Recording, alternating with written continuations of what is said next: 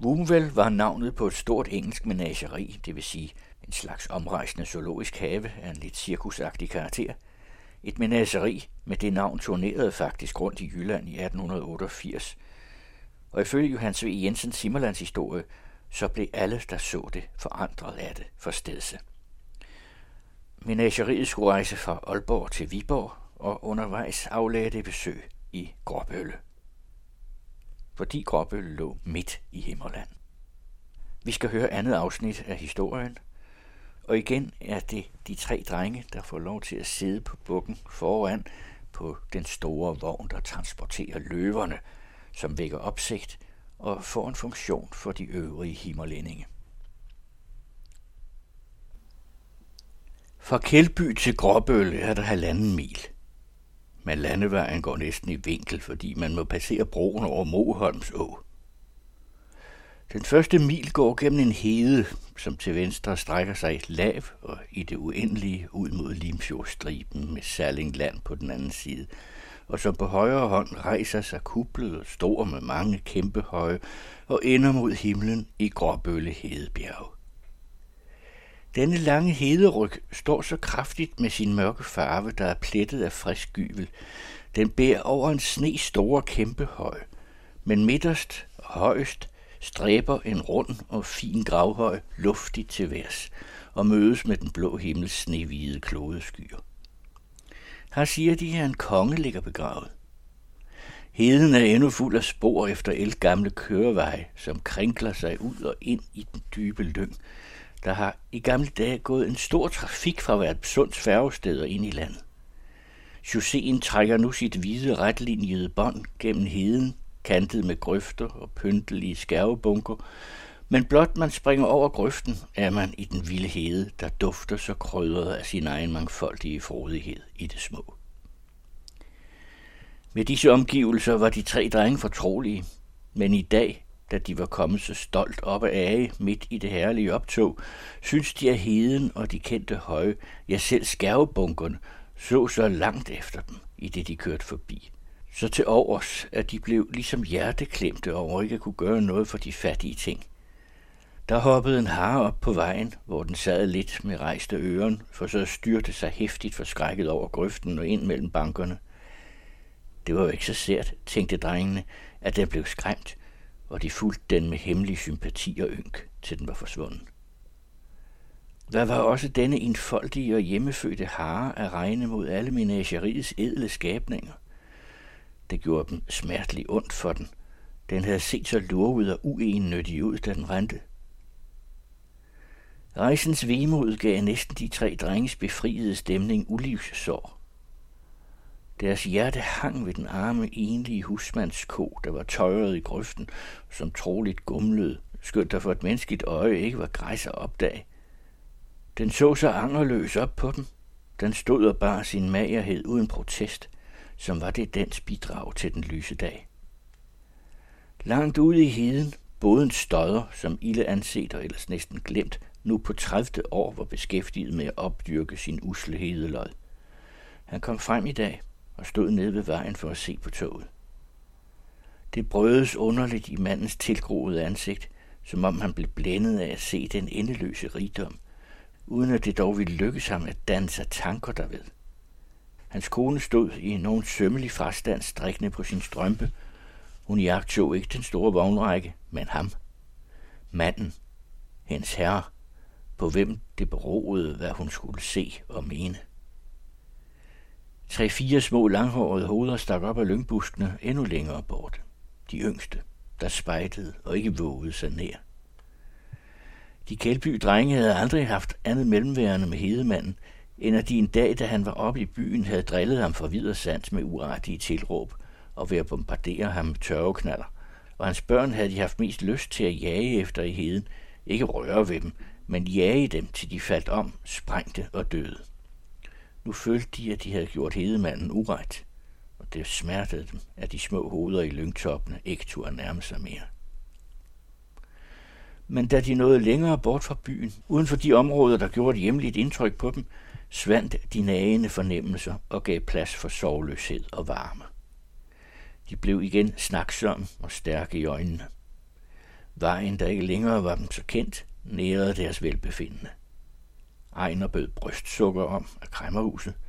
Bernhard slog to i munden, men Bette Niels erklærede først med tugt, at det var en skam, hvorpå han tog et, der var klart som glas og af form som en fisk. Ejner bød også kusken og havde den glæde, at han i åndsfraværelse tog et og puttede i munden. Den sorte fyr var blevet så stille og slap. Han sad og nikkede og chattede i halvsøvne på hestene med linerne, som hvert øjeblik gled i hans hænder. Pludselig så han drukken og bedende på Bitte Nils, der sad ham nærmest, og stak uden et ord tømmeren i hans hånd. Nils tog dem, og i samme nu sov kusken med hovedet bøjet dybt forover. Det var som om de først i dette øjeblik bemærkede, hvor hans klæder var ynkelige, og hvor de fremmedartede støvler var udslidt og skamferet af landevejens skarpe sten.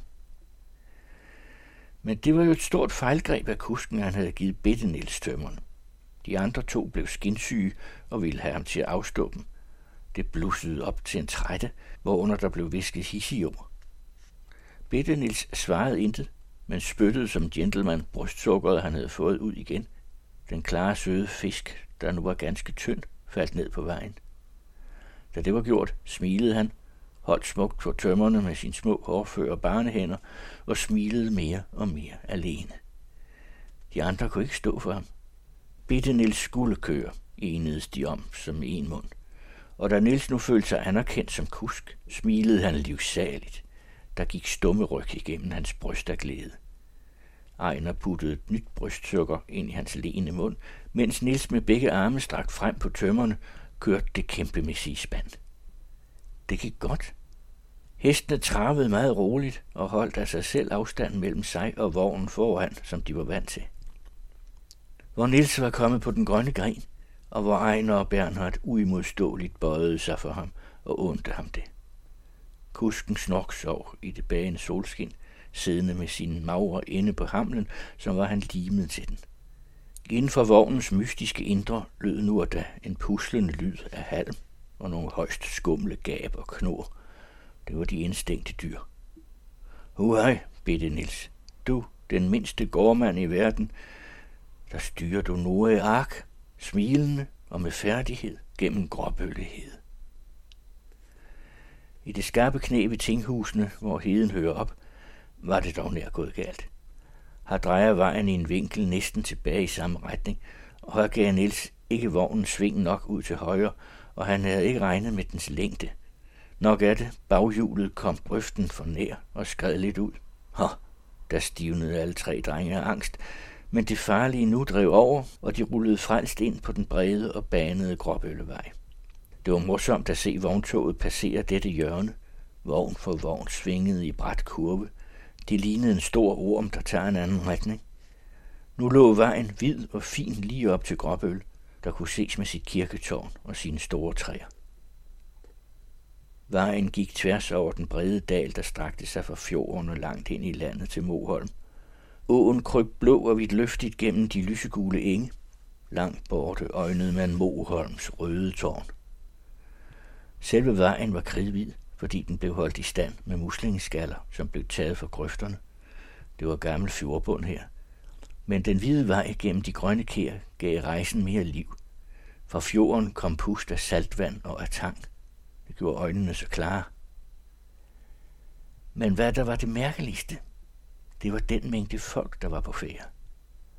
Da toget havde passeret broen over åen og begyndte at tage bakken op til byen i korte ryg, afvekslende med hvil, var det, som om selve jorden frembragte mennesker i tusindvis.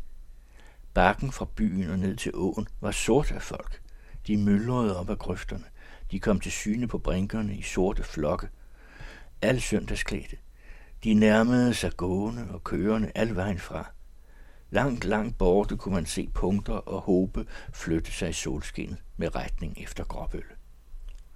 Det elgamle bundeland, for hvis bakketoppe de henfarende slægters gravhøje og bagnepladser glanede til hinanden, mil og mil imellem den fra oldtiden dyrkede dal, hvis bredder grinede med hvide affaldsdynger fra stenalderfolkets bopladser, og mellem de hvide brinker ekkoet af dyrebrøl og lurer endnu spøget, fjordkysterne og heden, al Himmerland opgav sine levende. De kom fra omegnens gamle byer, Kovrum og Torred og Stenbæk. De kom fra de tusindårige gårdsteder med hedenske navne, hvor en og samme slægt havde siddet stille uden minder og uden overleveret historie lige fra den grå fortid, alene bøjet over dagens arbejde. De kom fra nye udflyttergårde, fra husmandspladser, alt hvad krybe og gå kunne stævnede mod gråbøl. Som ville de endelig samles og se sig ud derfra. Aldrig havde man før set så mange folk på et sted, og en hver så, at alle dem, han kendte, kom, for de kom alle, aftægtsfolk, hundredårige kvinder og børn, hele generationer i flere led, folk, der for længst havde puttet sig og kun ventede for løsningen, de kom frem en sidste gang endnu, kuldskær og sky i solskinnet, vandskabte af år, som havde de siddet deres livstid i dybe kældre, også til dem var rygtet noget, men genklang af de øde hjerner i hin forjættelse, de engang tog i arv, og gennem endeløse mørke tider tabte af syne. Men skulle de ikke komme? Skulle de ikke stævne sammen for denne ene gangs skyld, nu da det ikke forlangtes af dem, at de skulle rejse til verdens ende for at se dens vidunder, nu da verden selv kom til dem? Da toget kørte ind i Gråbølle, modtoges det temmelig stille af egnens menneskemasse. Vognene var jo forløbig lukkede. Også folk holdt sig tilbage, væbnede sig med mistillid og ventede, som deres erfaring havde lært dem til det.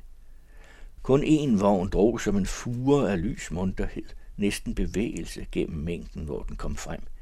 Det var den, der blev styret af Bette Niels. Han sad jo så strunk og påpasselig og kørte, og var ikke til at tage fejl af. Det var bundens egen lille søn, skabt i en smuk gårdmands lignelse – sammenskænket af ægte ting fra top til tå. Et helt sovn var til stede og kunne identificere hans udstyr stykke for stykke. Hele herret muligvis havde bidraget til selve hans eksistens. Han var kød af alles kød og blod af alles blod. Han sad der og smilede så sødt og fint som kys og visken bag døre.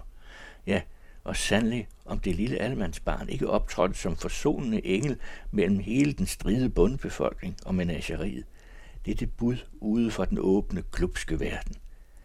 Vist er det, der kom en frisk og befriet stemning over folk. Deres hjerte gik op, da de så den lille hjemlige figur med så stor sikkerhed sidde der som kusk på vognen med brølende løver.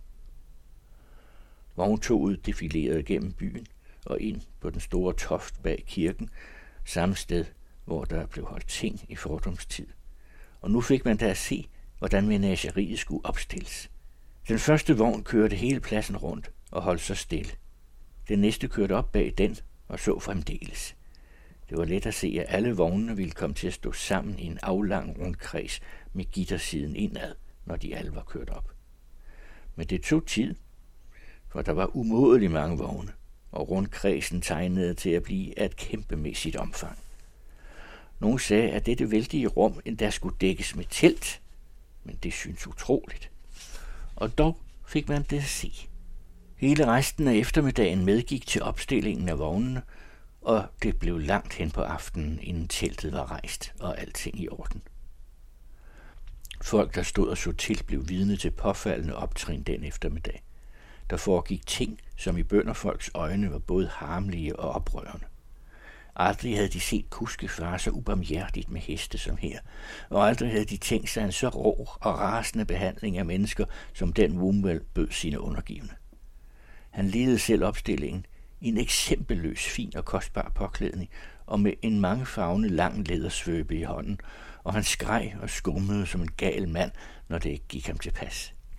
Han forlangte hurtighed, hurtighed, hvilket virkede som en forvorpenhed på bønderne – der, når noget ikke bliver gjort, er vant til at se undskyldning nok i, at det bliver forsømt. Wumvel, der i øvrigt var en atletisk bygget mandsperson med øjne, der sprængte ham ud af hovedet af drik, Wumvel kendte kun til at blive lystret. Og der var kun et tempo i ham. Fire spring af både heste og mennesker. Når en vogn skulle køres op på plads, blev hestene pisket i strak karriere for så i sidste nu at blive halet til siden, inden de blev rammet mod vognen foran. Det skulle gå gelik. Det sidste stykke blev vognen så ført af mandskabet, der, mens den endnu var i fart, kastede sig til hjulene, eller hvor de nu kunne få fat, så tykt som bier, og sled, så det sang i deres ben. Vognene var tunge, og bunden for blød. Det galt om at flyve over grønsværet, inden hjulene satte sig fast, og Wummel hylede som en undsluppen satan og svang den forfærdelige pisk over heste og kuske i flæng. Flere af egens store gårdejere, der også var kendt med at udøve myndighed, stod og så sig fornærmede på den himmelskrigende bødel og havde den største lyst til tungt og vægtigt og langsomt, men med utilsidesættelig værdighed at skride ind her og få dette dyrplageri forbudt. Men der skete der dem noget uhørt mærkeligt. Noget de aldrig siden talte om, og som de aldrig rigtig fattede. En af vognene duede endelig ned i grønsværet med det ene hjul, og lod sig ikke rokke af stedet, hvor meget så bryggerhestene lagde sig hen ad jorden, og mandskabet slid i hjulene. Deres fortvivlede opsang lød til sidst som rene nødskrig i dødens yderste pine, og Wumvel galede over det hele i et ustandsligt hyl af raseri, mens han med svøben beskrev vinende uendelighedstegn i luften. Pludselig får han så øje på en flok store og kraftige mænd i deres bedste alder, der står med mætte miner og sutter på piber, selve den udvalgte skare af Himmerlands største gårdejere og i næste nu viner uendelighedstegnet over de ukrænkelige kabusser. Wumvel er over dem med hele et fremmedsprogs forråd af æder og svovl og med sit kæmpe med bestialske energi. Han griber en mand i armen, Thomas Spangård, og slynger ham hen mod vognen. En til, Anders Nielsen, og en til, Graves i Svendsild. Og inden nogen ved, hvordan det går til, ligger Himmerlands aristokrati af bønder ved hjulene af den sunkne vogn og kratter i egerne på livet løs. De er stærke som bjørne og vil pludselig vise det, for de bliver jo så ustyrligt vrede over den behandling. De strider sig blå, spyttet fyrer dem fra tænderne. De træder støvlerne ned i jorden, og Wumvel hyler og plejler på hesten, og op kommer vognen og flyver ind på plads under vilde skrål af tilskuerne. Situationen drukner heldigvis i hurraråb, Ellers ville de stærke gårdmænd ikke vidst, hvad de skulle gøre af sig selv, da de gik tilbage fra knoptaget. Hvordan var det hele gået til? Havde han magtstjålet den? Hvad var han for en halsende udsending for helvede? Mange vogne blev skamferet under den hensynsløse ilfart, hvormed de blev kørt op. Træværk og stænger sprang og bragede, og dyrene inde i vognene krassede på væggene og tugede i alle tonarter. Der var skældig grund til at blive både angst og bange. Men Rummel pressede på. Han ville have menageriet åbnet i aften, koste hvad det koste ville. Om sider var rundkredsen lukket på et sted nær, hvor indgangen skulle være. Kunne Wumvel nu ikke tage en træ her, og så lade det være godt? Nej, han kunne ikke. Man fik endnu et mægtigt og gribende skuespil at se. En kraft- og pragtudfoldelse, bogstaveligt talt, der i brutal energi lod hånd om liv og lemmer og materiel, nemlig da portalen blev rejst. En meget stor og særligt konstrueret vogn blev kørt op i indgangsåbningen, og det viste sig, at den var til at slå ud og folde fra hinanden, ligesom i mangfoldige vinger og fløje. Men denne opstilling lignede mere et bombardement, en sprængning og beskydning end et arbejde i fredstid. Wumvel var nu totalt ude af sig selv og rasede som i krampe, brølede ud af brystet og åd luften, og hans folk tog fat, som man kun kan i få sekunder, mens man holder vejret og der støver ild for øjnene. Men i de sekunder blev portalen også udfoldet. Det skete ved hjælp af tove og lange stænger. Fløjene blev halet ud og samtidig støttet nedefra med stængerne af mandskabet, som bar den uhyre vægt i strakt løb, og i det fløjene svang ud til siderne og klappede ned eller fløj til værs, åbnede portalen sin verden af forgyldning og malerier – mens store stykker af den kostbare udskæring splindrede sig sprang under knald som bøsseskud og pep langt hen i luften. Og da nu portalen havde udfoldet sig mod himlen, som en tropeblomst, der åbner sig med knald og røg, da navnet Wumvel var sprunget ud i lugende guldskrift midt i de groteske snørkler og gyldne kringler med et strålende skilleri af ham selv på højre fløj og Miss Alice til dels nøgenkroppet på den venstre, da blev der et øjeblik dybt og stille i luften – mens de styrtfærdige mænd bøjede sig rysten forover og snappede efter vejret. Men de fik ikke lov til nogen lang pust. Wumvel var et øjeblik gået ind i triumfvognen til Miss Alice og kom nu tilbage, rørende munden som efter en dram. Til forbavselse for dem, der havde troet ham ganske sindsforvirret for lidt siden, bevægede han sig med den roligste mine af verden. Men i næste nu, da han har smagt af munden, tager han tilløb som en svømmer Hans hoved dukker op midt i det gispende mandskab og hakker hid og did med hæse brøl, mens svøben svirrer over hans hoved som en flyvende snog. Nu skulle teltet rejses, og det uhyre areal af lærred blev spændt ud over vognborgen. Skønt der arbejdede som i feber, tog det dog lang tid, og dagen hældede. Folk kede sig imidlertid slet ikke. Tværtimod fulgte de alle forberedelser og al travlhed med en så levende interesse, at de rent mistede følelsen af tid. Næsten alle tildragelser bliver først historiske, længe efter de har fundet sted. Men det hænder, at en oplevelse er så kraftig, at den på stedet mærker fantasien, så man ved at glemme sig selv får stemning af den evige varighed. Således gik det her. Tiden slog kreds om den her af mennesker, der var forsamlet om Gråbøl og om de milevide udsigter over landet derfra, og sommerdagen og den store himmel og Woomwell, der lå som en uhyre groende ting midt i det hele. Det var så fin en højsommerdag, som der kan blive. Ægerne nærved stod med alle de blomster, midsommeren kender, og de fortsatte sig så langt man kunne øjne. Langt, langt ude, hvor solen mødte landet i et grønt skimmer, vidste man, at frodigheden dækkede jorden. At roen bølgede lige så levende og frisk som her under øjnene på Gråbølles agerfald, hvor de søgrønne marker gik i solskinnet med knitrende vipper og blå og røde gnister af blomster. Himlen var så vældig, Skyerne overtårnede hinanden og rejste sig næsten til himmelkublens midte, hvor den var usigelig blå og dyb.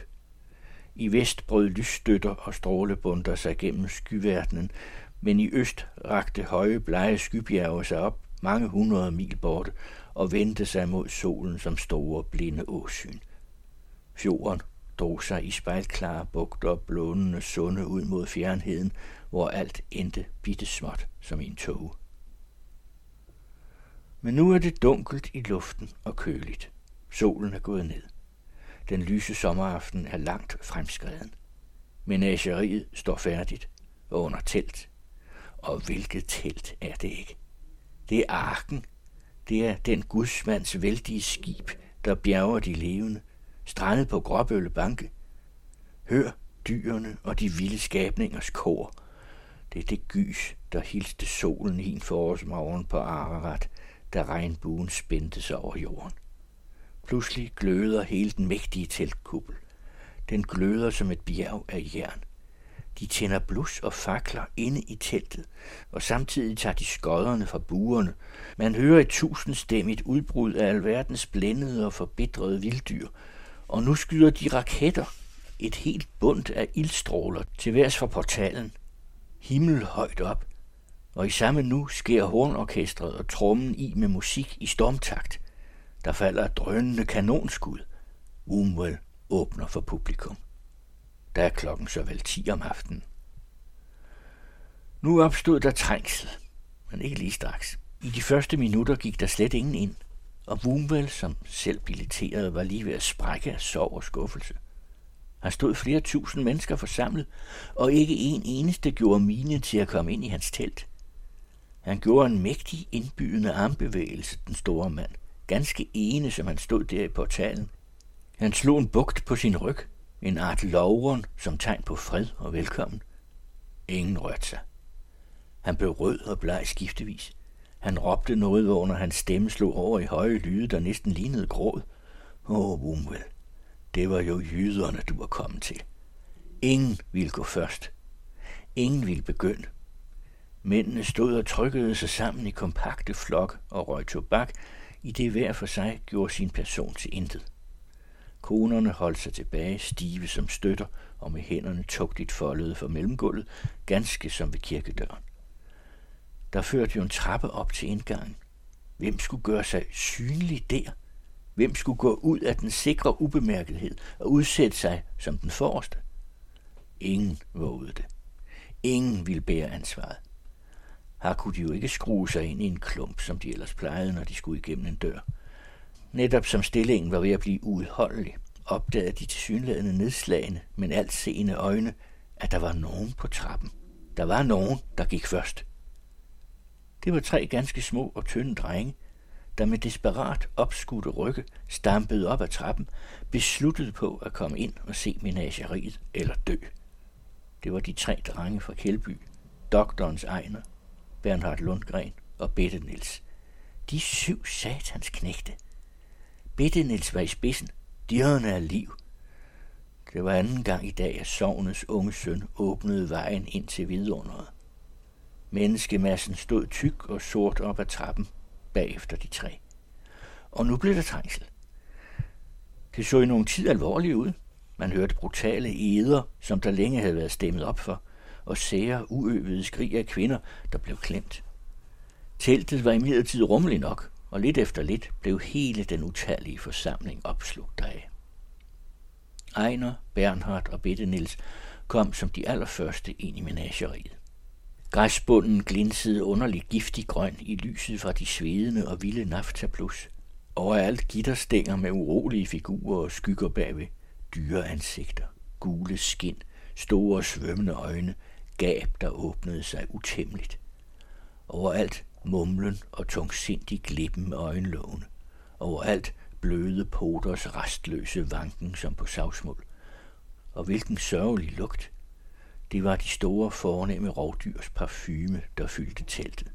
Denne syge og onde lugt, der er ulykkesvanger som luften i et ligeværelse, hvor den søde røgelse og osen for lysene gemmer stanken op af det gærende ådsel.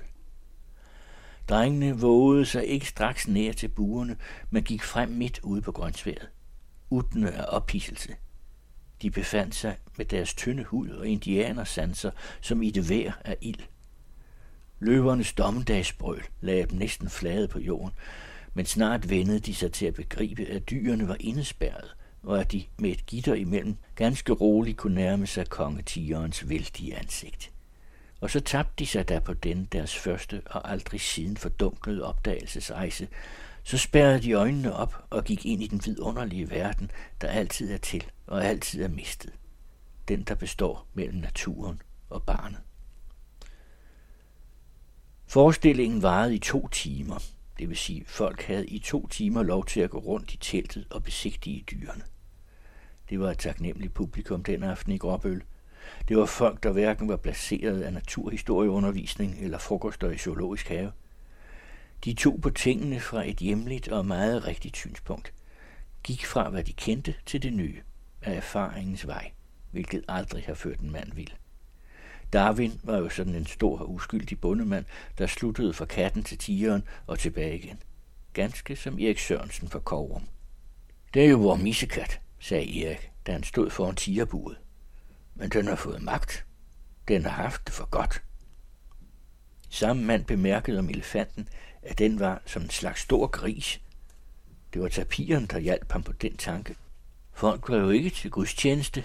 De rørte sig i deres egen forestillingskreds og havde ikke noget imod at udvide den. Dyr som zebraen og æslet interesserede dem stærkt over det, at det var en slags heste. Sin hale ligesom på en ko, udbrød Erik Sørensen livfuldt i anledning af æslet. Jeg synes, det er synd for den. Den har jo ikke selv forskyldt det. Den er meget langøret. Den ser tålig ud. Stor opsigt vagte også den ko, de kaldte en gnu. Nogen ville påstå, at det var en hest med horn. Den betragtning, at det var et dyr for sig, der kunne ligne både en ko og en hest, lå ikke nær for nogen. De så kippekalven i alle hjortedyr, hvor i de jo heller ikke så fejl. Af slangerne blev de som alle naturfolk stærkt betagende, men kunne ikke karakterisere dem på anden måde end som gruselig store uvormer. Et dyr som bjørnen, der har spillet en rolle i folkefantasien, beså de med sympati, men uden rigtig at genkende den. Da dyrene blev fodret, kom der sådan en hjertelig stemning over folk. Her var en side af sagen, de kunne føle naturligt for. De var selv så vant til at give dyr det, de skulle leve af. Det rørte dem dybt at se de store rovdyr med deres forgrætte ansigter kaste sig over de uslige kødstumper, der blev stukket ind til dem. Oppasserne slog med deres lange kødforke, når de fodrede dem. Hvorfor gjorde de det? Var det nødvendigt? Dyrene spiser så godt, og så er det jo netop ved den lejlighed, man kan få dem i tale. Selve den kongelige handløve, der ikke er for stolt til at røbe sin madlyst, til at kysse ribbenstein og fagne den ind til sig og udsynge trusler mod alverden over den. Alle dyr bliver milde i øjnene, når de synker. Om det så er den grumme tiger, kan man møde et godartet blik fra den, når den ser op for maden og har glemt sin smerte. og dyrene bliver så kloge, når de spiser. De ser frem for sig som fortabte i hovedregning. De bliver så overvågne og ordentlige, for det er jo en vigtig ting at smage fodret og at få alting grundigt spist. Åh, der blev så inderligt stille og forsonet i menageriet, da hele bestanden havde fået sin gift. De tav og malede med tænderne alle vejen. De drog pusten mildeligt gennem næsen. Hver enkelt dyr skelede nidkært på sin bid. Det var en spisen og en gøren sig til gode over det hele. Elefanterne gebærdede sig udtryksfuldt som døvstumme, mens de spiste. Det lille vise øje, de havde, lod ingenting gå ubemærket hen. De vidste altid, hvor de trådte. De brugte snablen så lækkert, bestandigt den korteste vej. Kamelerne lod ikke til at mor folk. De mindede jo lidt om får, men de syntes dem ellers overdrevne og urimelige af skabning.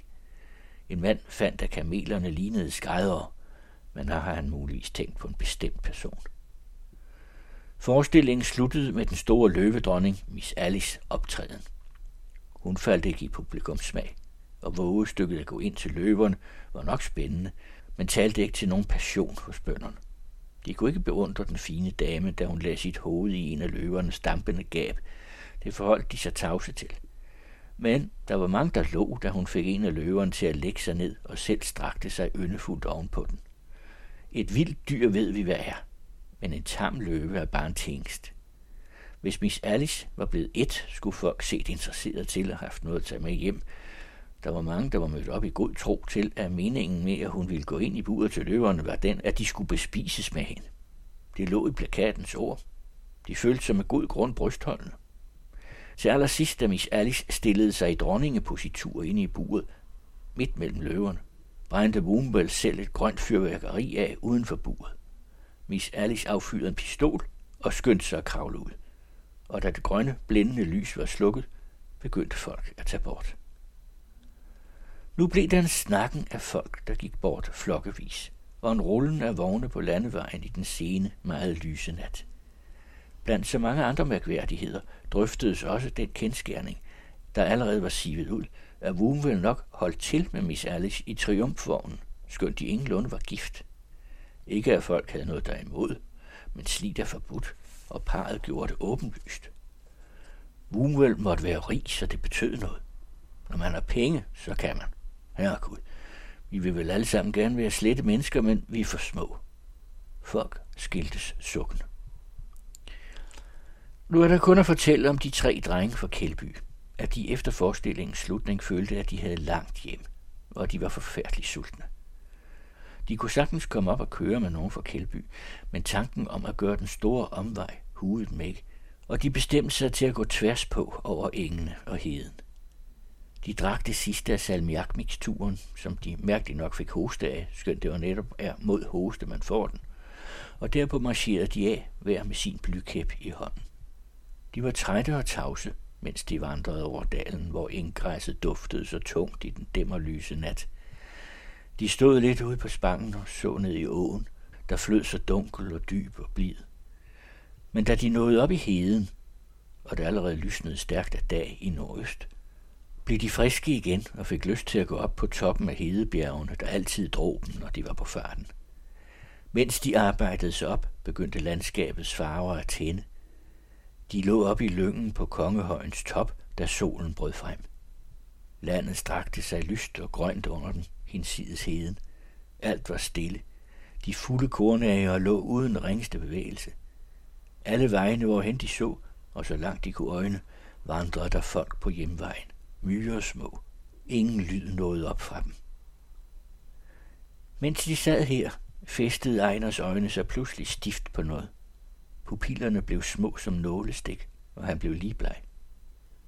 Uhyre langt borte, på den anden side af alt land, havde han fået øje på en fin, skinnende stribe. Det måtte være Kattegat. Det var havet. Han havde aldrig set det før. Lyset faldt så gunstigt den morgen, at vandspejlet fangede glans og blev synligt på de mange mils afstand.